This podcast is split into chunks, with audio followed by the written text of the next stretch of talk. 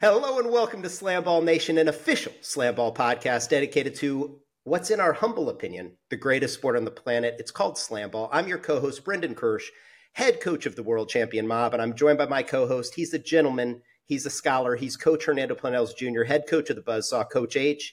It's been a week since I've seen you, and I just want to let you know you look amazing. Well, I appreciate that. I mean, I'm not as stunningly and rugged, ruggedly as handsome as you are, but I just uh, as I'm as I'm watching all those faces here, I'm noticing that there's a drastic drop off in production value when it comes to Coach Hernando and his whole audio setup. So we won't say anything about it. Uh, we're not going to talk about it, but I'm so glad to be back on Slam Ball Nation podcast.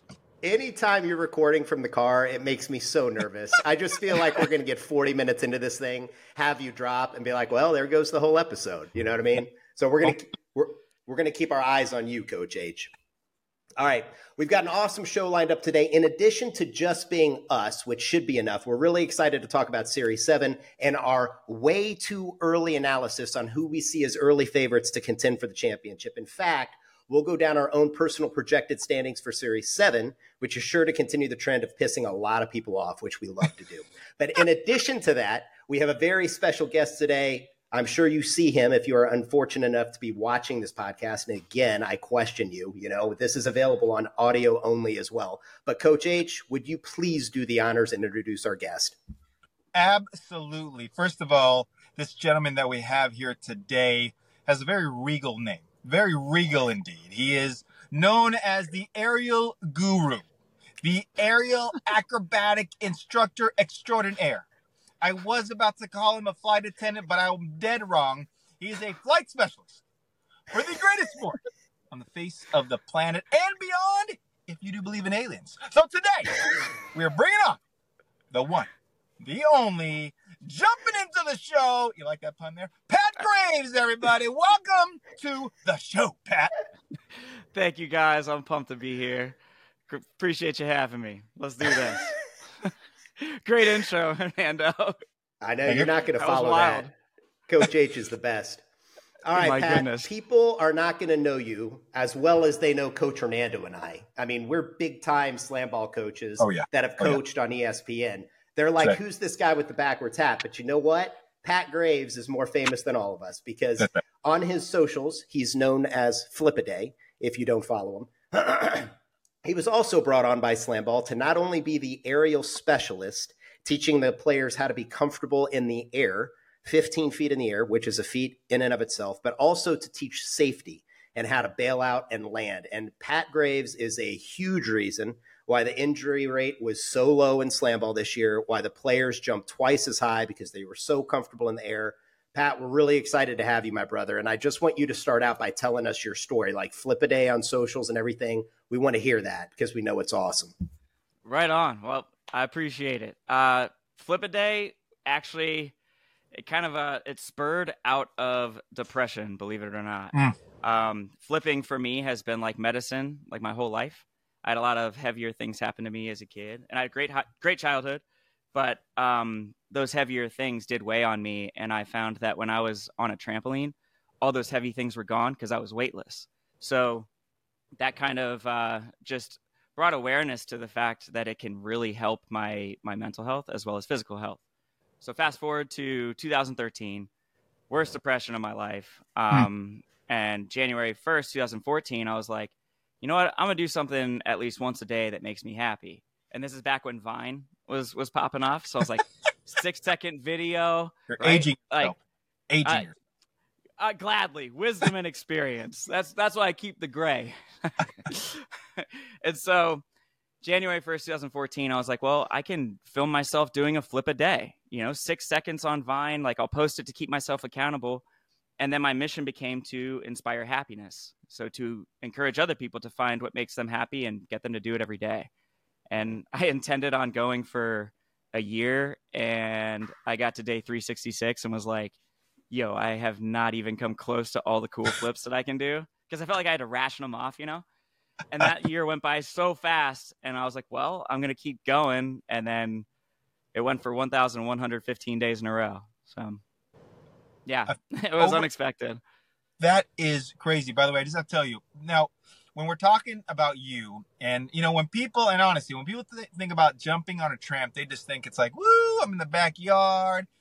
Listen, there is such a special talent. I was just in Vegas and I was watching a Cirque Soleil uh, show called mm-hmm. Ka, and these dudes are oh, yeah. jumping up and down. They're on these things. First of all, the the, mo- the first thing I heard said was like, you know what, Pat, Pat Graves can do this. Bleep. I won't say the bad word because I can't cuss anymore. By the way, I told everybody I've been bleeped by Slamball to say I can't cuss But I mean, talk about how you became the talented Pat Graves on the trap. Man, uh, it's uh, it was something that I actually started naturally doing because you know with this whole flip a day journey, um, I asked my mom. I was like, "Mom, when did you start seeing me like flip?" And she said, right after I turned two, like I was like running and climbing on stuff. She said I would climb on the arm of the couch and I just started throwing myself like end over end, like little front flips onto my back under the cushions. And she was like, "What the heck? Like that's crazy." And then I vividly remember seeing the Olympics, uh, the 1992 Olympics when I was four, and that was like my first exposure to like legitimate acrobatics, you know, gymnastics. And I was like, I have to, I have to learn how to do that. And that winter, I remember teaching myself a backflip on my grandparents' bed. It was like super bouncy. And so I was like self taught up until, yeah, I was self taught up until like uh, 12 and a half or so. And then I just started going to the, like a real serious gymnastics facility, uh, what, six days a week, four hours a day. So I was like living and breathing it and mm. went to a real high competitive level and got tendonitis in my shoulder and was like, well, I'll just uh, I'll I'll stop the competition and just do it for for fun. And then it was like a whole new area of like the flipping addiction bloomed. It's pretty awesome. That's awesome, man. What one of the things too I want to give you kudos on, Pat, is like you're a real man, dude. Like real men talk about mental health. You know yep. what I mean? And that is something that not enough people in general do today, but certainly not enough men. And I just yeah. want I want to give you your opportunity here. Like if somebody here is listening, is struggling with their mental health, like will you please throw something out to them to help them potentially be as brave as you are? Absolutely. You have to look depression in the face. Like you have to know your depression in order to beat it. Mm. So I knew, you know, like I knew my my just feelings of dread waking up every day. Like I'd wake up sometimes and I, the first thing that I naturally felt like doing was crying. And I mean, my day haven't even started yet. Yeah. And so that's when I was just like, man, like there's stuff that I can do to to you know benefit my everyday life. And that's when I was like, okay, well, if I do something at least once a day that makes me happy, at least for that moment, you know, even if it's only 5 minutes, I get to be happy in those moments. And that's why I think it's so important for people to literally search for their happiness if they don't know don't know what it is yet. And when you find that, you owe it to yourself to prioritize that happiness. Like we all have one life, and I, I believe that everybody deserves to be happy every day. So give yourself that chance. You are the man, Pat Graves. You are the man. now, flip a day is that is that because I'm only on the Instagram and only a Slamball Coach PK, so I I have no idea what's going on in any other socials. Is that your tag on all the socials? Yeah, that's uh that's just kind of become like my superhero name. It was a challenge, you know, uh like it, it's it literally was just I did a flip a day. But then, you know, some people like, you know, at the old trampoline park that I used to flip at in Nashville, they'd be like, "Oh, that's flip a day," you know, like, "Hey, flip a day." And it's like, all right, I guess I can respond to that. You know, there are definitely worse things you can be called, but So yeah. And you got a logo. How'd you come I up with that logo? logo? In fact, when uh, I first saw a logo, I thought it was like fingers. Like, yeah. and I had no idea what that was. Yeah, you know, I've I've thought about doing some some rebranding because because uh, some people think it's like a weird W with a dot over it. I have a second logo, but uh, it's not as popular as the other one. Um, it's a it's actually a silhouette of a photo of me doing a trick shot where I'm doing like a front flip basketball throw from like 75 feet away. Yeah, hold on. Now you you got to let you when you do a new logo unveil, you got to come back on the podcast. Like we've got We've got to make this a big party release. We're gonna have bouncers. We're gonna have you know popping bottles. Bouncers. I mean, it's like release party. And by bouncers, he means Rodney Bond and um, yeah, there we go. And some of the old bouncers, Josh Carlson, Ghetto. Bird. I love it. That's awesome. I love it, coach. I love where your head's at. Now, look, you you love trampolines, you love flipping. You get yeah. invited to slam ball to be the aerialist, and you step foot on the slam ball court for the first time. Just tell us about that experience. Man, that was like it was almost like a. I felt like such a little kid. You know, it was like the first time I ever got to like meet Santa or something. Because actually, like what Mason reached out to me um, back in 2017. He had found my my wow. dunk videos.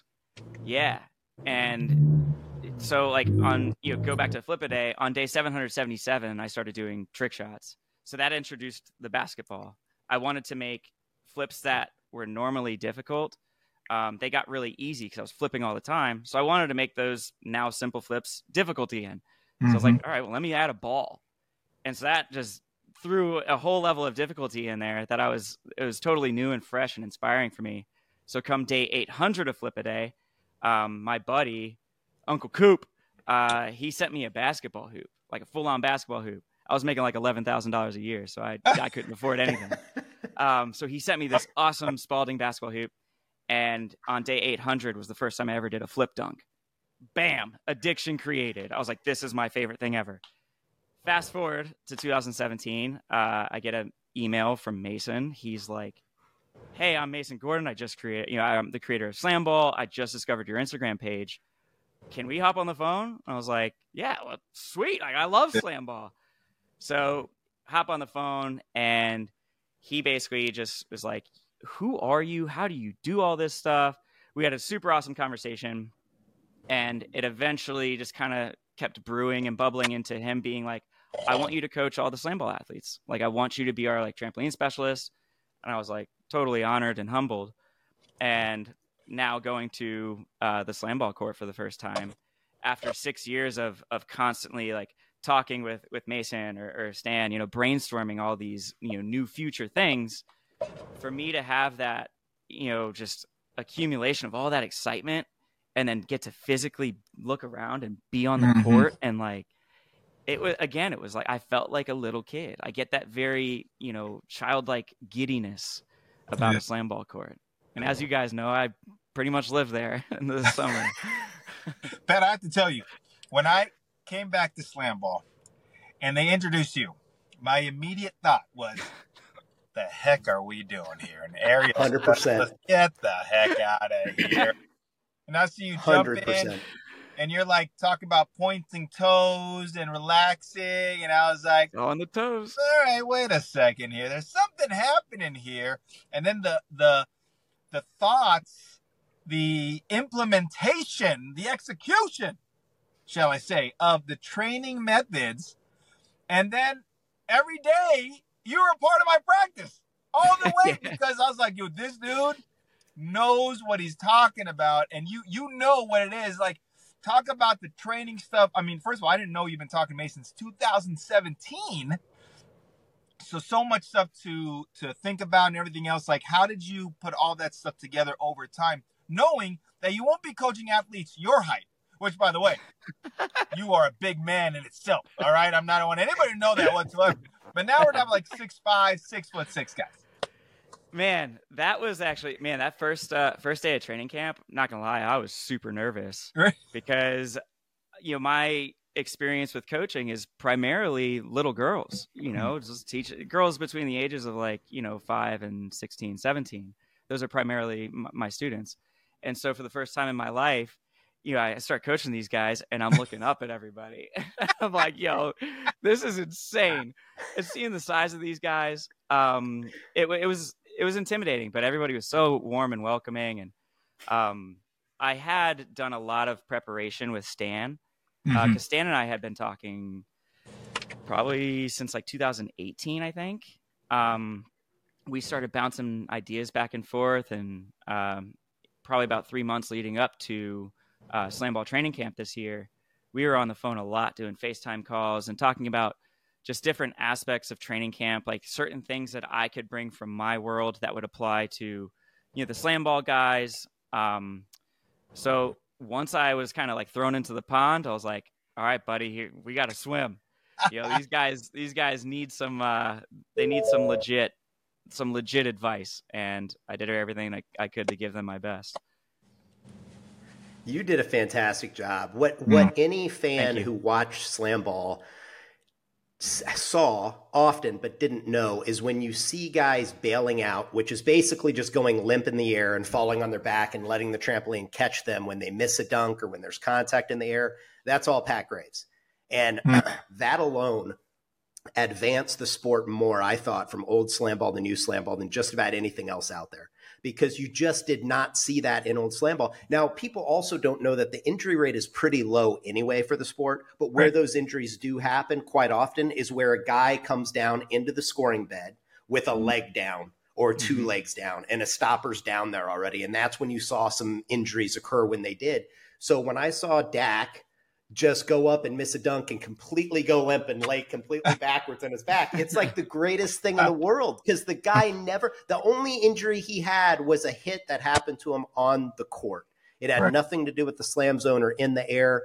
And what you taught those guys, Pat, like could not be more thankful for you because safety is so much better in slam ball because of you. And I know you're there too to keep teach them to be comfortable in the air and all the aerials and all that stuff. But just the safety alone, we had a lot of players healthy at the end of the season that probably wouldn't be if if it hadn't been for you. So thank you, man.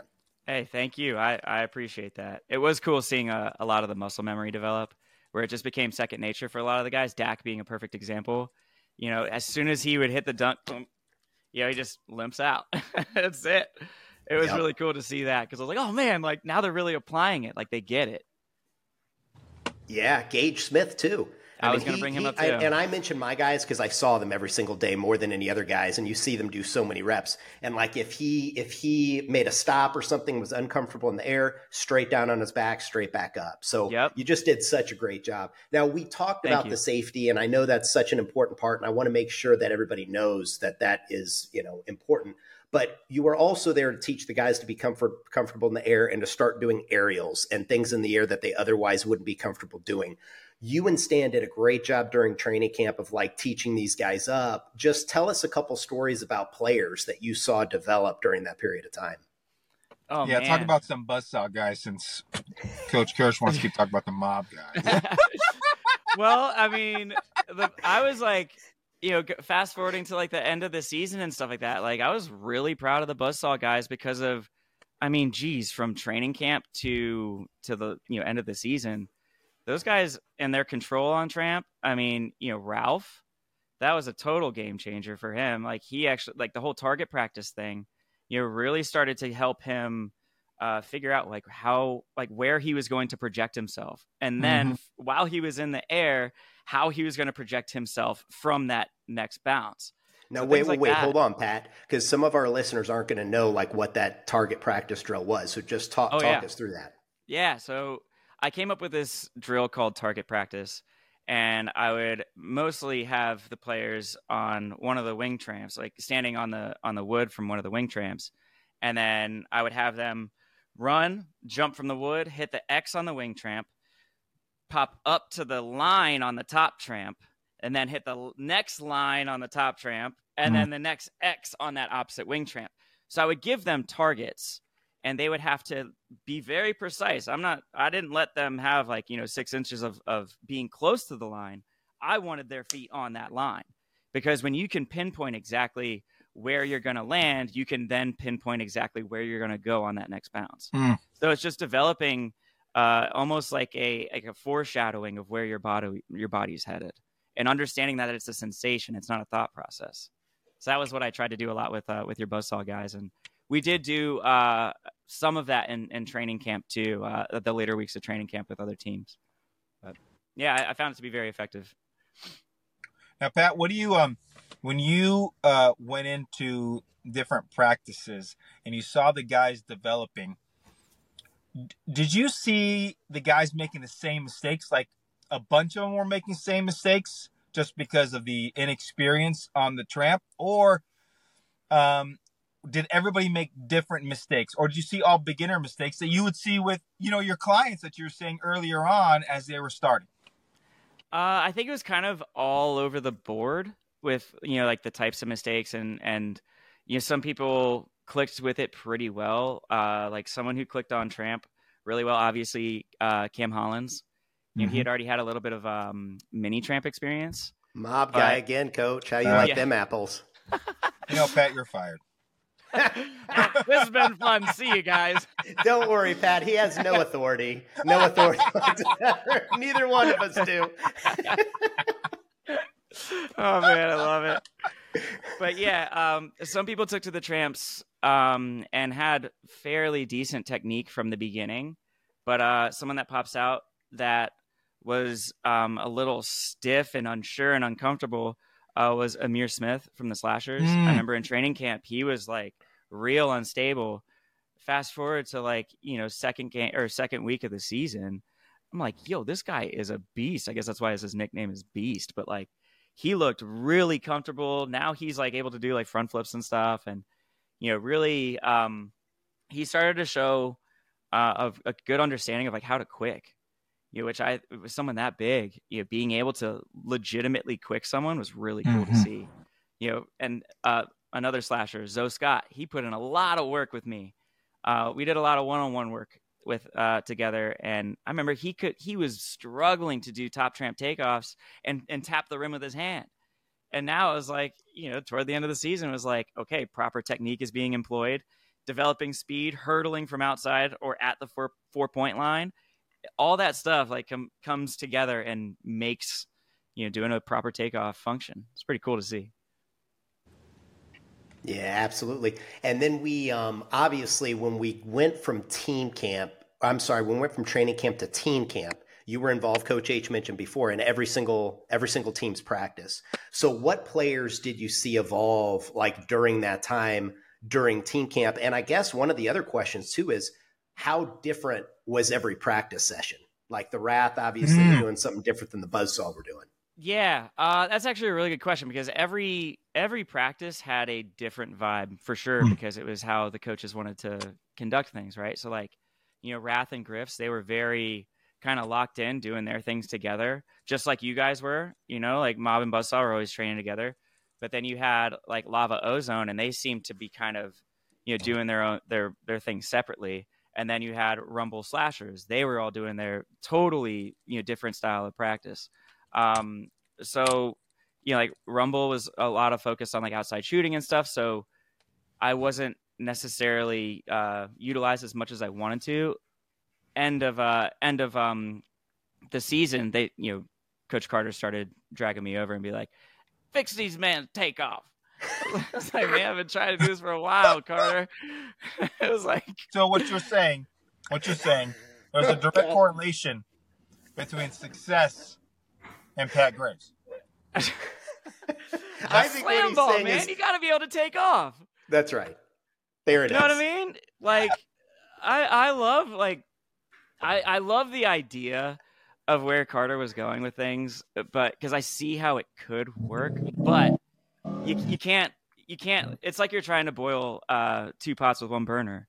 You know, it's like you're focusing on the shooting aspect, but you can't. You know, you're not getting that that slam ball aspect.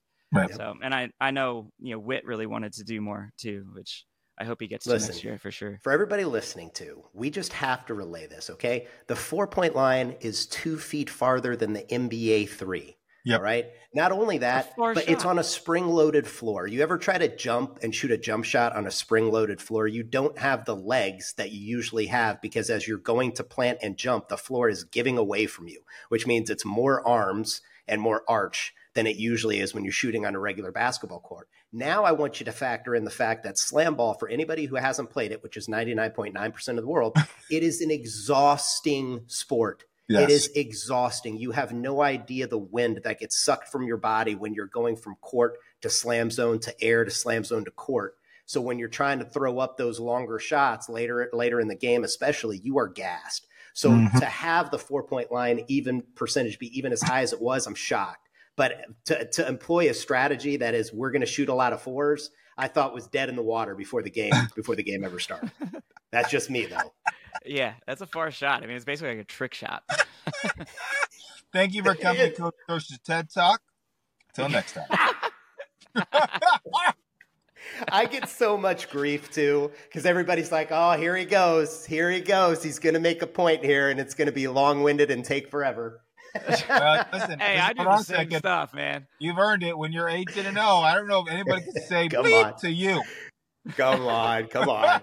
now, now I do I do want to talk to, to you about that too, Pat, because you so uh, coming out of team camp now, you were we were fortunate enough to have you for the entire slam ball season. So you could still work with the teams at the individual practices, but also very cool, you actually had a front row seat on the media table on the court for every single slam ball game that was played. So you actually saw slam ball closer than anyone, all the games other than the players. So just talk about that experience real quick. I mean, talk about electricity. Holy cow. like it's one thing seeing it on TV, but when you see these guys, you see their size, then you see their athleticism and, you know, their newly found control at 15 feet in the air. It's unlike anything you've ever seen. And yeah, going from training camp where I'm seeing these guys, you know, they're like baby birds kind of finding their wings, you know, they're little fledglings, to even then, like the scrimmages, like the first like full slam ball contact scrimmages, that was electric. But then when you have everyone's skills that are kind of like honed in, people are starting to get comfortable. You know, the the um intensity of like the lights being on has kind of dimmed mm-hmm. down a little bit. You get those like late season games and my goodness, especially the close ones. I remember sitting there, I was sitting still and I'm sweating and my heart rate is like I'm like, this uh. is nuts, man. It's like you're strapped into a roller coaster, but you're not going anywhere. You're just watching stuff. It's crazy. That's Highly awesome. recommend for anybody who's never seen a slam ball game, check it out in person. It'll blow your mind. Yeah, they, I mean, I always say it's it's so much better in person than it is on TV. And don't get it's awesome on TV. But as yeah. good as it is on TV, it's even better in person. It's not like I don't want to offend anybody, but it's not like watching soccer on TV versus in person. You know what I mean? It's like this right. sport is electric on TV, but it's even better in person. So totally agree with you on that, man. Yeah, but um, I flew my drummer out real quick. I flew my drummer out uh, to to do some video stuff, and he had that same perspective where he was like, "Dude, I've seen this on on TV." He's my, been my best friends for 16 years, so like he's seen everything I'm a part of and he was like, dude, seeing this in person, he had no idea about like like how his body was going to be vibrating. and He's just sitting there watching. So yeah, slam ball in person's 100%. unreal. So, um, what you look ahead at Series Seven, right? Like, what are the cool aerials that you think we were close to some of the players getting and being able to pull off in a game situation during Series Six that you want to see happen in Series Seven? Um, so for me, uh, I think certain acrobatic elements, certain flips can be used as an effective tool. Um, it'll be eye catching, yes, but I think it can also be something that kind of uh, you know misdirects a stopper or you know just draws attention, therefore mm-hmm. creating another play you know, or an opening for a play elsewhere. Um, I think what would be effective is something uh, Cam Hollins tried and Nate Harris in the lava tried too. But uh, bounce down, Brani over the island. A Brani for anyone listening oh. is basically a no-handed, no-handed round off. It's like a front flip half twist. So bounce down. That's Kirsch's favorite. Yeah, well, Cam almost made it.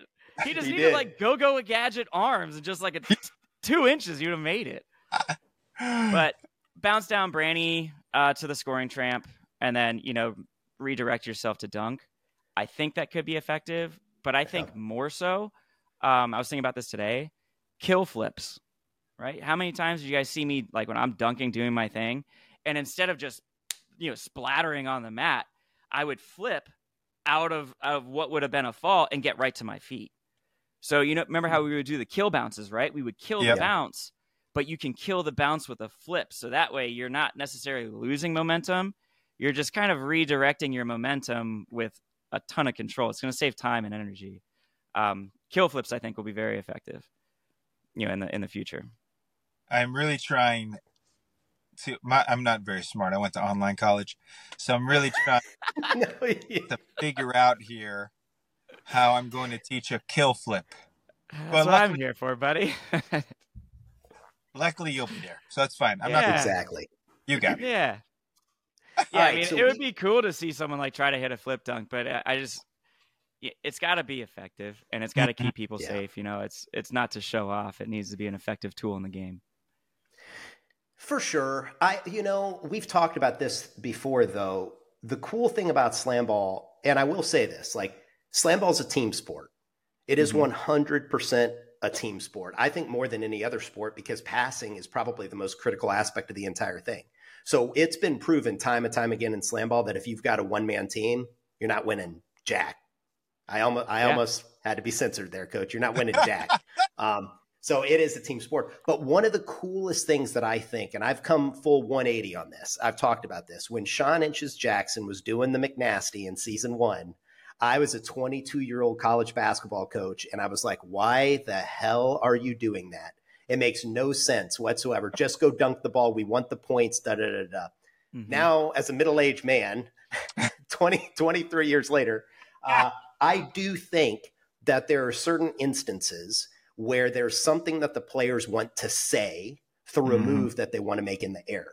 And I, mm-hmm. I totally support that. Some of these players were either close to getting drafted and they didn't, or something happened in college and it didn't work out for them. And now they've got this platform with all of this hang time up in the air to be able to say something to the world. And I 100% support like that happening. So along those lines, we've had some really cool moves that have happened over the years. What is like the coolest move you can think of that would be awesome if we could pull it off in series seven of slam ball? Oh man. Um, oh man. I mean, this would be this would be a stretch, but it's totally legal, and it could mess with uh, stoppers timing. But that whole bounce down backflip catch combo where I did over the island, those backflip catches, yeah. because if you say if you you land like here's your chest, and like you here's the tramp, here's the hoop this way. If you come out of a backflip and you land with your chest angled toward the hoop, you can generate a ton of momentum. It's like doing a backflip into a quick mm. right from the top tramp. So with you know a, like a lofty bounce down, lofty backflip catch, and then bam, jet to the hoop. I think that could be pretty effective. But it'd be tough to pull off in game. Like you got to train that. Wow. well, there you go, coach. Let's sign Ralph Bellamy up for that one. He can be the first one. He can be wow. the first one to try that. Hey, Greg Hell was pretty close. He was. He did it a couple times, who? and I saw I saw Cam Hollins do it. Who who was that? Ah, I don't remember Greg that. Help. I don't remember that dude. he was killing, man. I'm just, I'm just kidding, Greg. I love you, brother, man. Keep working. I love it. All right, we're going to keep talking about uh, the aerials and all the other stuff, but we do have to get to a segment that we wanted to do today. Uh, it's definitely going to gain us even more popularity than we already have. it's the it's the Series 7 way too early projections. Yeah. All right. That's what we're calling it. Now, before we dive into this, just a couple of things. One, we're basing this on having no idea how many players are going to be kept and what the new crop of players coming into slam ball is going to look like. So for anybody following slam ball for the first time, what happens is the teams are going to be able to reserve a certain number of players. It could be four players, it could be six players, it could be all the players. We don't know, but that will come at the expense of draft capital. So you want to keep your number one player, that counts as your number one draft pick. You want to keep your number two player, two draft picks are gone, so on and so forth. So let's take into account that we have no idea what the player pool is going to look like all right coming into series 7 and uh, this is just predicated on on on what we're doing uh, right now. Also, there's only eight teams. So, guys, just please give us a break. If you were going through this exercise at home, you're going to have to put one of those eight teams at eight, seven, six, or five. Okay. So, the last thing we need is any type of like call outs on the socials we don't need it. Just give us a break on the whole thing, okay? Everybody everybody's opinion is going to be a little bit different and it's all just it's all just conjecture anyway. Coach, you got anything or Pat to add to that before we dive into this? Well, I'm I'm I'm just going to say this. I don't even know why we're going to go through this. I understand we need podcast, but I'm just saying we had a season. It's pretty clear, you know, from top to bottom where everybody should be moving into next season. I know, you know, it's like, oh, I'm going to get after Coach H. Well, you can find me, HernandoPlanells.com. My phone number is ever fine, whatever.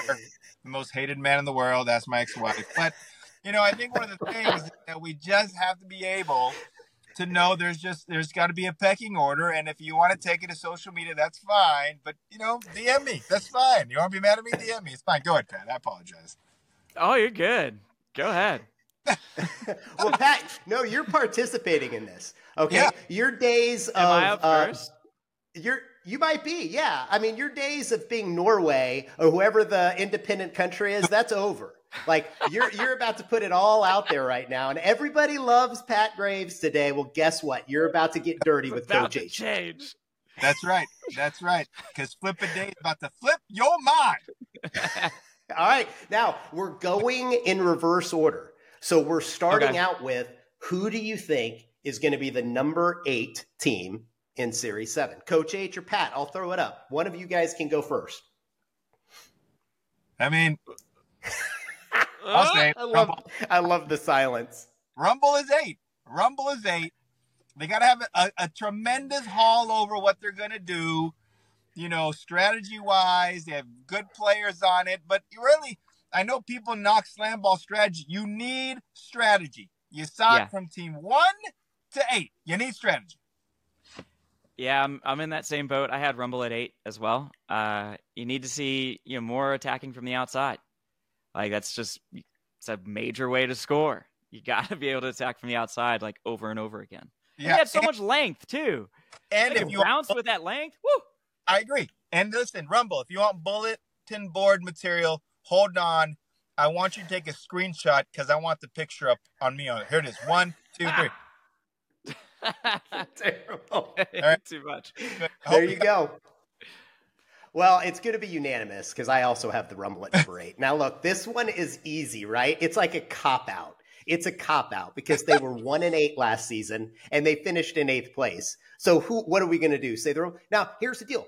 I think they are going to be much improved. I think we all agree on that. Like, I think they're going to be much improved because they have talent. They have Kalen Tippins Hill, Tamyrick Fields, Bakari Copeland, Richard Washington. They don't have a stopper.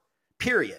Like Right. they played Bakari Copeland back there and Tamyrick Fields, and if and, and neither one of those guys are stoppers. Both of those guys are one of the best gunners in the league if you let mm-hmm. them play gunner all game. But they didn't Yep. have a stopper, so they had to throw one back there. So this is one of those teams where even though it's easy for us to say, oh, they're going to be eighth, like you could see them going from last to first if they draft a great stopper, and most importantly, if they find an identity. Because, coach, Yeah. you know this. Like every team has an identity that is going to compete for a championship, and the Rumble have absolutely no identity. They have a bunch of really good athletes, absolute studs. That have given the chance to attack from outside, probably would have been very, very good at it, but they weren't given that chance until it was too late. They have absolutely no identity. So I think if they find an identity and they draft well and they find a stopper, maybe this won't be the case, but I've got them at number eight. All right. Going on to number seven. All right. I'll start. We're going reverse order. So I'll start on this one and then we'll go to you guys after that. All right. All right. Number seven. This is another one that's kind of like, ah, this is an easy one to throw out there because we have to put somebody at number seven. And I've got the ozone there. Okay. I know that's going to be shocking. Trevor Anderson's their head coach. He played for me a number of years. Do I think the ozone like is 100% going to finish seventh? No. Do I think Coach Trevor Anderson is going to use this as an opportunity to post this on a bulletin board as lighter fluid? Yes, I do. Yes. 100%. Here's what I think is going to happen. I think that they need to find a stopper, or I think that Keenan Love needs to develop because Mm. I've coached undersized stoppers before. I have, and Kevin Cassidy Mhm. and, and DeAndre Faison and some of the guys. They usually need a second season to develop. Mm-hmm. So either Keenan Love is going to develop even more than he already has, um, or they'll play him more at gunner and find a stopper. But what I guarantee you the ozone is going to do is they are going to figure out their offense where teams cannot simply double team Keith McGee and all of a sudden the entire offense falls apart. Like they have Keith McGee, Brian Bell Anderson, LaQuavius Cotton, and we mentioned Keenan Love. Like that's a really good core that you can Absolutely. draft to and get a little bit stronger. But I wouldn't be surprised at all to see them running Keith McGee and some gunner and not necessarily having him bring up the ball up the court every single time and drafting a high level han- handler and then a Mhm. stopper. So I've got ozone at seven.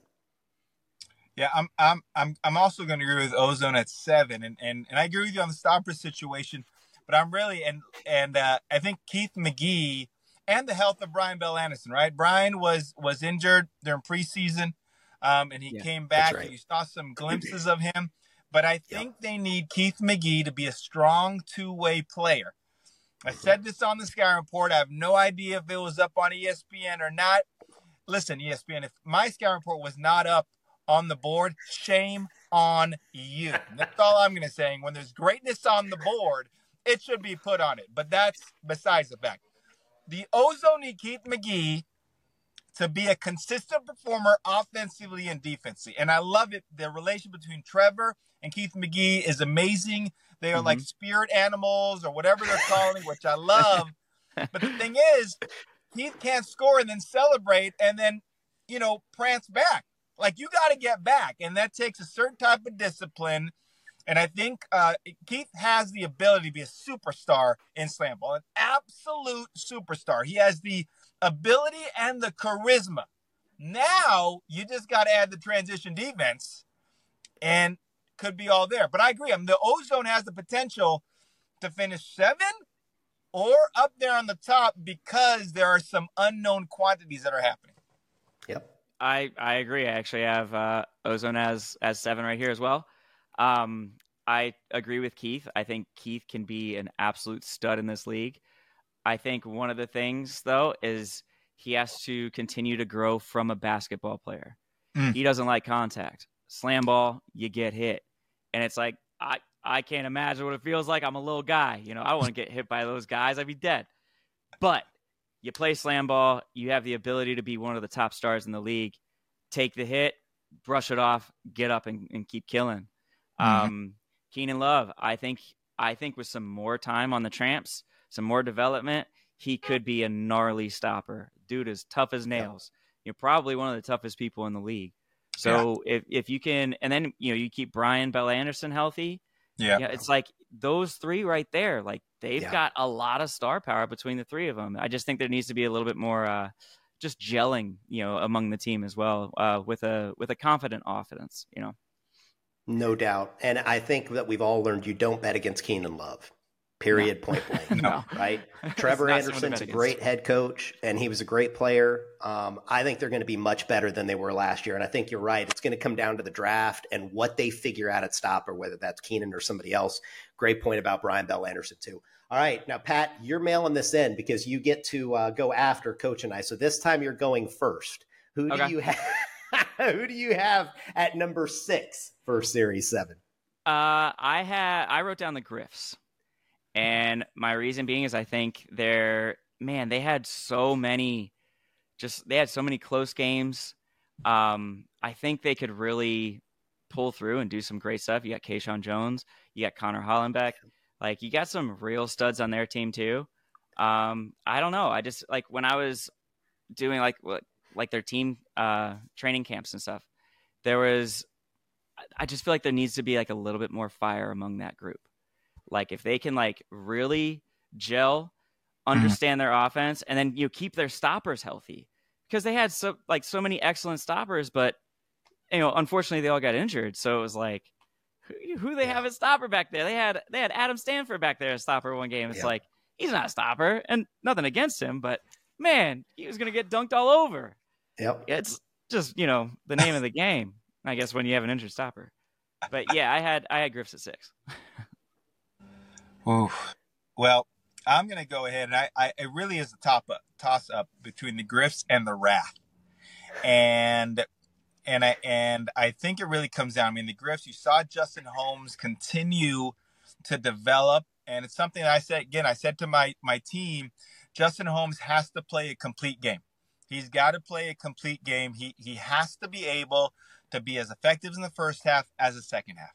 Yeah. Um, I think transition defense is another thing that they're going to have to do. Yeah. And yeah, their stopper situation. I mean, Connor Hollenbeck is an absolute stud back there and was just a menace to play against. And they take the personality of their coaches. I mean, there's nobody who fills polo shirts better than Coach Jelani All right. That's, that's, I mean, I said this before on the show.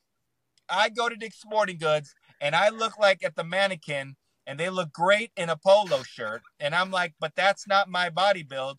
Those body builds is Jelani Janice and Roddy Bond. Right? Those are so I mean, just for the sake of this argument, I'm gonna sit here and, and you can skip me on the next one because either the Wrath or the Griffs.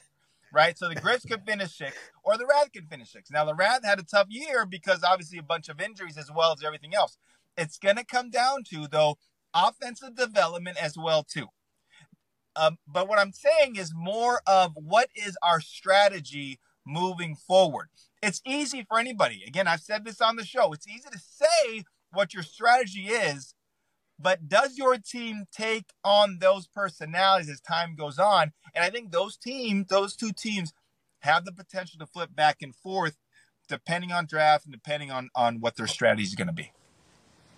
Yeah, I love it. I had I had uh, Wrath at number six, but it was a tough one for me to call because here's the thing about the Wrath that a lot of people they didn't get a chance to see the Wrath play during team camp, and if you remember, Christian Gray was a oh, huge yeah. part of what the Wrath did.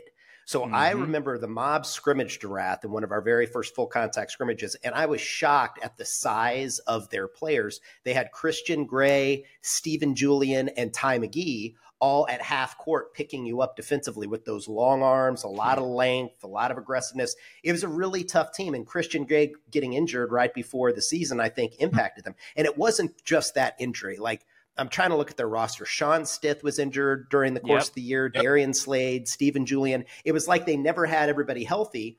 Um, and the entire offense then started to run through Ty McGee. That's all it was. Was like, let's get Ty McGee into the scoring bed. Let's get Ty McGee the ball. That's all it was. And they won five games like that. Like, yeah. think about that. They won five games because Ty McGee was the offensive player of the year, deservedly so. Now, imagine mm-hmm. if they draft a stopper Imagine if they draft or they get Christian Gray back or somebody like that. They could. Uh, we've talked about it. All all these teams that we're listing, kind of in the bottom half right now, could easily be contending for a championship. But we're just having to put the teams where they are right now based on what the personnel is. But you could see them improving uh, pretty dramatically. I'm also not a big fan of an offense that is consistent with tramp jumpers and just running through one person. so I think they've got to develop that a little bit. But I think they've got all the tools there. All right, number five. So I'll go first on this one, then we'll go to you, Pat, and then Coach. We can skip you if you're saying Wrath and, and Griffs yep, are yep. interchangeable at five and six. All right, number five. This is not going to be a very popular one. I'm to throw it out there right now. All right, I'm putting the lava at number five. Really? I'm putting the lava at number five. Wow. Okay. I'm going to tell you why. I'm to tell you why. Okay. I could see the lava winning the entire thing, or I could see them at number five or mm. having a very disappointing season. And it's predicated on a number of things. The first thing it's predicated predicated on is injuries. Mm-hmm. Predicated on injuries. Now the lava had people banged up all year long. Like Bryce yeah. Marange, one of the best players that I think coming into Slam Ball that we saw, one of the best players to play Slam Ball. Can he stay healthy? Yep. That's my question. Can Bryce Marange stay healthy? If he stays healthy, they're competing for a championship. If he doesn't and he has to play through three or four different types of injuries, I don't know. Do you want to know why? I don't know because they're one dimensional. Period, point blank. They are one dimensional. Now, I know Coach Carlson wanted to run this modern offense that I kept hearing about all during training camp. Like you, you've got to see Coach Carlson's book. You've got to see his book. He's gonna he's gonna change the game. He's gonna change slam ball offense. Well, I didn't see any of that. I saw a bunch of guys not being able to play together for a long period of the season. And then I saw a modified offense that was predicated on a double bounce one to the rim and a mm-hmm. backdoor wing cut. And that was it. And if the double bounce stack one wasn't there and the backdoor wing cut wasn't there, the offense fell apart and they were throwing up some four pointer at the buzzer. So if that entire offense is not going to evolve and that's what it's going to be, that's going to be easy as hell to stop. So that's mm-hmm. where I could see it like going either way. But they've got great players. They've got, you know, Jahad Shockley, Josh Shannon. They have one of the best stoppers in the league. We talked about in, in uh, Faisal Shafat. One of the questions I have is will Faisal Shafat come back? He's like a reality TV star, right? Like he could be doing something else and decide not to come back at stopper. Now, if the if the lava don't have him and Bryce doesn't stay healthy, how good can they really be? So right. I've got the lava at five. Those are strong points. Wow. Pat, who you got? So, uh, when I was making this list, I was trying to really figure out how I was going to uh, offend everyone. Um, so, at number five, hear me out. I've got Buzzsaw. Oh! Love you, oh, love you, Coach Here go. Love you, buddy. My reason being is yes, you got you got Burry, Taekwon Scott back there, stopper, phenomenal, right? He was injured, you know, on and off throughout the season as well. But my uh, my thing with the buzzsaw is you guys are graceful finishers in a way. You're not power finishers. Like leading the league in, in layups, you know, yeah. that offense, it's not going to be able to to hold up. You know, I that's like my main thing with the buzzsaw is got to be able to finish those dunks, man. You got to slam. Can't be laying up everything. I I I, I respect it, and yes, I did. It was our badge of honor that we were leading the league in layups at one time, and I, I would tell. But listen, there's only one person to blame about that. The worst coach, the worst offensive ball maybe history, coached by Hernando Planells. That guy is amazing. Amazing personality. But that's all right, Pat. Hold on, hold on. What I'm going to do, hold on, give me a good smock. I'm about to take a screenshot and put on my bulletin board. This is what Pat Graves said about the buzzsaw. This is what you know Pat I love him. You know I love him. I know. I love all my guys. We're gonna make Flip a day flip his mind during the season. That's all I'm saying. All I'm saying. You know, hey, well, you know, I'll help you. I'll help you bring those power finishes to the to the team. Now, this is the problem with having an insider podcast. Is both of us are going to leave this podcast forgetting we ever did it and like go on and continue coaching slam ball. And Pat, we're like, hey Pat, let's talk about like the uh, you know the way too early projections, and he's got to tell us to our face that we're going to yeah. suck. I know. I mean, that's, that's hard. that's oh hard. Mister who doesn't want to hurt anybody's feelings over here. that's right. That's right. You're man, Pat. I appreciate you. All right, coach, we're starting with you. Number four. All right. You had Wrath and Griff's kind of five and six interchangeable. Who's number four? Yeah, I'm I'm I'm gonna go with the slashers. I'm gonna go slasher number four, and I and I'll and I'll tell you why. I think that it as Tony is a spectacular athlete, um, and he's strong and he's everything else. But there are a few things that they're going to have to improve over time, and it really is the consistency that comes from Amir Smith, who's a tremendous talent, and uh, oh my gosh, everybody! I always forget everybody's name. Um, oh, Lonzo. Lonzo like Scott. Lonzo, and and I've had some great meetings with Lonzo. Like, hey man, you got to be consistent and again, it, it just comes down to those two guys being consistent. I think Laubacher is a problem once they get the backside lob. Mm-hmm. Um, I think that uh, Tony did have some problems when we started double teaming him, and now other guys have to step up with it. And then I think their stopper situation, Nate is, is tremendous, but they're doing a platoon with Nate and Ihmir, and I don't know how that's going to be next year uh, with it. But you really have to be consistent. I believe you got to be consistent with that position over and over again so that your perimeter defense feels more confident on what's happening. Because the reality is, if you have one stopper playing one style, your defense has to play one style. You have another right. def- stopper back there, your defense has to play another style on the perimeter. So, are they going to be able to do this um, with everything else? I mean, they're obviously really talented, um, but I think number four, it's it's, it's going to be interesting with it.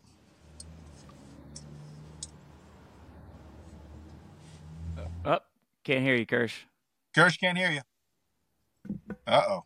Can you hear me now? There we are. There we go. I think I had muted myself so I could hack up some mucus uh, while you were talking, Coach. So I apologize. All right, so I'm going to go with uh, with with number four, and then we'll finish up with Pat. There, number four, I have the Griffins. All right, I have the Griffins. I know, I know, I've got them a little bit higher than maybe you guys do, and there's a reason for that. The Griffins have an identity. They have an absolute identity. Mm. They're hard nosed. They're tough as nails. They're a defensive unit the Griffins had us down 15 to 0, the mob down 15 to 0 in the first quarter of a game. They were competing at a very high level until Connor Hollenbeck got injured. And when Connor mm-hmm. Hollenbeck got injured, he was one of the best stoppers in the league. And he gets injured, and all of a sudden now they go from potentially competing for a championship to really not being that good.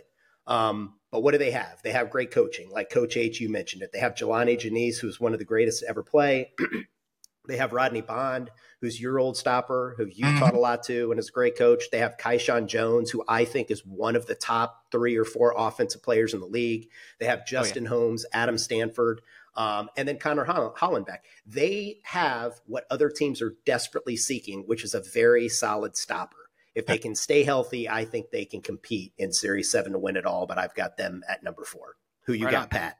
I've got the Wrath at number four uh, mainly because of of their offensive firepower. You have Ty McGee. Hmm. Um, I think you have well, you had Ty, and then if Christian comes back, yep. like Debo, Christian Gray, I, that guy.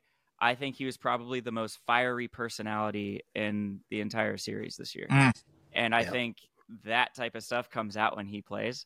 So if we can, if he can stay healthy, you get Big Sean Stith back there. You know, if he can not drift as much and you know stay healthy, he can still he can still be a pretty solid stopper. And then someone that I think improved a ton from start to finish was Darian Slade. I agree. Um, yep. Yeah. I, I think he really started to find his stride. And so if you get those four guys, you know, as their stopper and they're all stay healthy, and then you have like the length of like Stephen Julian, it's like, and then Nick Parks was flying too, like toward the end of the season. Yeah. He started to really, you know, hit some takeoffs. Mm-hmm. I think they, there could be a lot of, uh, a lot of power coming from that team next year. I agree. And Christian Gray was a game changer, man. Massive. Like he was he was as big a loss to that team almost as Michael Kawale was for the Buzzsaw. Oh yeah. Like he was a game changer. That team is a lot different with Christian Gray on it. So I agree with you on that. Okay, number three. We're going into the top three now, and I'm going to start off with number three. Why? Because I've got the mob at number three. That's right. I've got the mob at number three. Now, why would I put the mob at number three? Well, because I'm not I'm not fueling any fire. Okay. Yeah, right. We have a big enough target on our back for me to sit here and be like, you know what? We're going back to back. I I'm putting the mob at number three. My guys are going to hate it. They're going to hate that I said this, but they're going to understand why I said this. Mob at hmm. number three. Coach H, you're up. Uh, I'm going to put the lava. The lava will be number three. And I'll tell you why the lava will be number three. I think that uh, the most sophisticated offense in slam ball history um, with the lava, especially with the draft coming back, and you got only could save, I think, potentially a few players. You got to reteach something, and that's tough to do. Number one, I think number two, you're right. Bryce has to stay healthy. Totally different mm-hmm. team with it.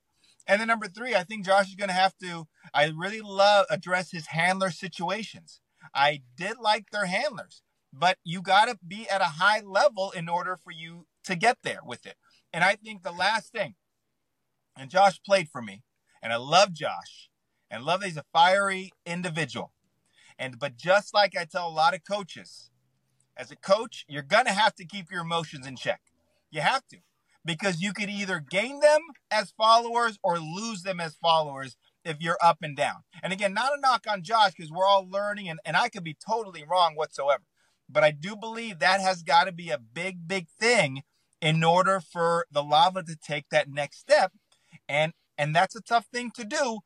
Are we able to? Because when the emotions are high the emotions are high. Luckily i'm a divorced man which means i have no more emotions right? So i can't be emotional. I know what's happening and it makes it so much easier. All right. Here we go. Pat who you got? I've got the slashers at three and you know to piggyback off the emotion thing that's you know why i have the slashers at three uh, the slashers when they're when they're connecting and they're having fun together, look out because they're a nasty team. They can really do some damage. And with further development of Nate Karshens as what I think should be their official stopper, he went from it, he joined what training camp like a week or two before the season started. So yeah. he had by far the least amount of reps on tramp. And he had what a couple game saving blocks, mm-hmm. you know, mm-hmm. that, that won them the game. So um, Nate Carson's at stopper. They need to keep developing uh, their offense to be consistent with that backdoor lob with Bradley Laubacher, and then keeping their emotions in check. When they're emotionally, you know, uh, collected, they're amazing. But when they emotionally fall apart, you know, team falls apart. Yep. That's well said. Well said, Pat. All right, coach, we're starting with you. We're at number two. Who you got at number two? Well, the number two team for next year, Slam Ball, is the one and the only mob. I'm putting the mob as number two. I'll tell you why. So why the mob is number two. Because it's hard to go back to back number one. Number two, uh, the mob is a threat anytime they step on the court. Number three, they have a stunningly handsome head coach with a beautiful family because that's a big part. That's how they win. And but number four, again, there is um, in any type of human being, there is complacency that sets in. That's just human nature. Can you can argue with me all the way, like, oh, Coach H, I'm going to get you. Okay, well, that's fine. But human nature says that there will be a little step back because what I did before could predicate the future. But it doesn't, that's not the way it works. So it's really going to come down to the mob. And again, I think the other part, and Coach Kirsch said this, uh, mob player, so don't come after me because your own coach said this. But people are going to be gunning. There's a huge target on your ass. And now it comes down who will be the Michael Jordan, the Kobe Bryant, the LeBron James, the Hernando Planells of the mob, right? That's all. Like, who is going to do it? That's a huge part that has to be answered in the mob lore. Agreed. Agreed. Right I, I, don't disagree with you. I've got the slashers at number two. All right. Nice. Slashers were nine and seven last season, finished in second place, lost in the championship game. Like any of the teams that we're going to put in the top two, three, pieces are already there. Pieces are already there. They've got Tony Crosby, Ihmir Smith, Alonzo Scott, Bradley Laubacher, Nadarian James, and then we talked about Nathan Karstjens and what he brings mm-hmm. to the table at stopper. Mm-hmm. If they can play Ihmir Smith more at gunner and lets it yes. stopper because they trust Karstjens, yep. and then let's say that they reserve the right players and they hit in the draft, that team's going to be nearly unstoppable. I mean, they're going to be nearly unstoppable. They they were so good already this year. So give them a couple more pieces. Nathan healthy at stopper. Um, the caveat is they've got to figure out that offense because it started clicking at the end of the year when it stopped becoming the Tony Crosby show. Like mm-hmm. Slam Ball has proven again and again that it is not any team that tries to run a one man show ain't going to win, right? We saw it with Stan Fletcher when he played for the Steel and when he played for the Maulers. Mm-hmm. Best player, especially offensively, that's ever played the game. I mean, yeah. I would watch him in awe on the sidelines as I'm coaching. He's that good. But he never got close to a championship because you need an entire team. An offense needs and slam ball needs to run through the entire team. So they've got to figure out if they can run an offense where Tony is a distributor as much as he is an attacker. It can still be Tony time at the right times. Who you got mm-hmm. at number two, Pat? Whoa, I've got whoa, the lava. Wait, stop right there. Coach Kirsch, that was one heck of a bar right there. It's Tony time at the right time. That is going to be a over and over Go ahead, Pat. that was awesome. I've got the lava um, because the way I saw them kind of start to click with each other, uh, you know, toward the end of the season, like looking at Jihad, like Jihad Shockley, what he was doing with his, you know, he would transfer from wing to top to to the opposite wing and be able to cut from a wing tramp with his back toward the hoop I think if you can get that man the ball in the right time, that's going to be so hard to guard. Um, yeah. You have obviously Fess. If he comes back, I think that guy at stopper is the real deal. And again, he was one of the guys who had a little lesser uh, training time than yeah. than everyone else. He came in a little late. Um, yeah. And then uh, Bryce, keep Bryce healthy. We haven't seen what Bryce is capable of. That's true. You know, he he has not been 100% since since the like early training camp days. So, I think if you get those guys really, you know, really gelling together and then you get, you know, contained emotion coaching where it's it's more coaching and and less, you know, emotional yelling. Um, I think, you know, Josh's coaching points will get through and the, the team will kind of uh, be a little bit more of a well-oiled machine. Yeah, I love that. Very well said. Moving on to number one, all of our number one teams. I'm going to go first on this one. I have got the Buzzsaw at number one overall. Nice. Finished nine and seven, third place. Now, listen, hear me out on this. Pieces are already there. We talked about this with the slashers. The pieces are already there. Most important position in slam ball is the stopper. All right. The Buzzsaw have their stopper of the present and the future in Ty Scott. Mm-hmm. I think Ty Scott is going to get better with another season under his belt. I think Michael Kolawole is going to come back. I'm one of the only people who saw the Buzzsaw offense humming with Michael Kolawole in there. I saw what his injury and his loss did to that team offensively. You get Michael Kolawole back, you've got to decide, coach. You've got Jamal Barnes, Ralph Bellamy, Malik Abdul Haq. Um, and and Coach H, what I will say about him, and I'm not blowing smoke up your butt, Coach H. I'm not doing it. But what I've known Coach H for a long time. I've been coaching slam ball with him since 2001, whenever we started, right? He is an exceptional drafter he is an exceptional drafter. So, as good as the Buzzsaw are today, I want you to envision that Coach H puts two or three more great pieces into that offense. And I think the difference is going to be that the offense clicks this year because you know what? You can't teach heart. And the Buzzsaw's got a ton of heart. You can't teach that. But what you can teach is offense. So I think the offense clicks this year, and I think the Buzzsaw win Coach H his first championship. Wow, I, am I'm, I'm honored, uh, and I'd like to thank God. Oh wait, we I didn't win. Sorry. Um, yeah, you got to go play the games now, Coach. I, I am putting the buzz saw in first place. Now, I, here's the reason why. You, I know fans, the casual fan, like, well, you have to because you, you coach team. No, no, no. I need my team to love and accept the smoke.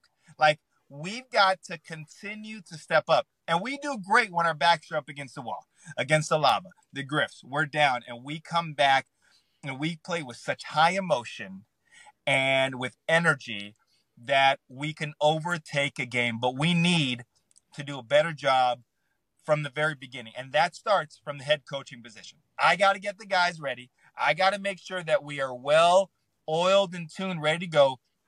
Yes, losing Kolawole, who I've said this publicly on air on ESPN and on here on this podcast. He is the heart and soul of our team, was there even when he was not there. Yep. And and, and we need that, right? So we, we I, I do believe, I do believe we have the pieces. We have got to go ahead and put a fire up under our behind and be ready to go every single game.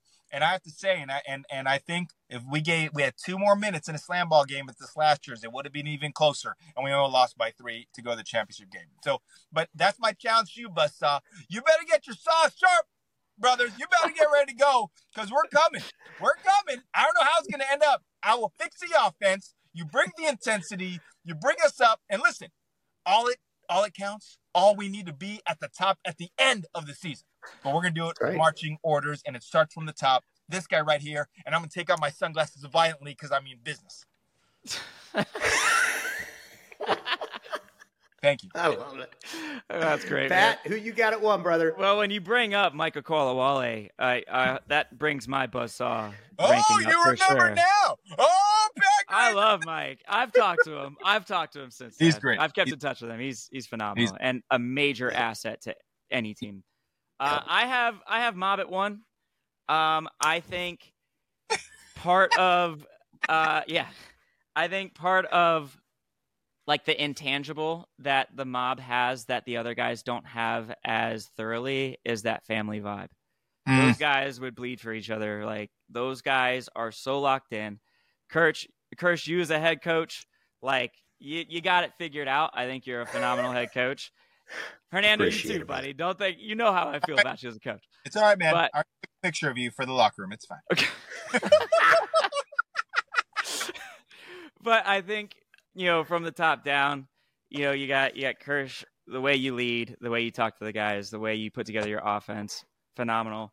Then you have, I mean, you have guys like like Gage, like Cam Hollins, like yeah. Brandon Simpson that they're going to be like, yeah, you want to put a target on our back, make it bigger, let's go. Like they mm-hmm. want that smoke. Same Cam Horton, like those yeah. guys.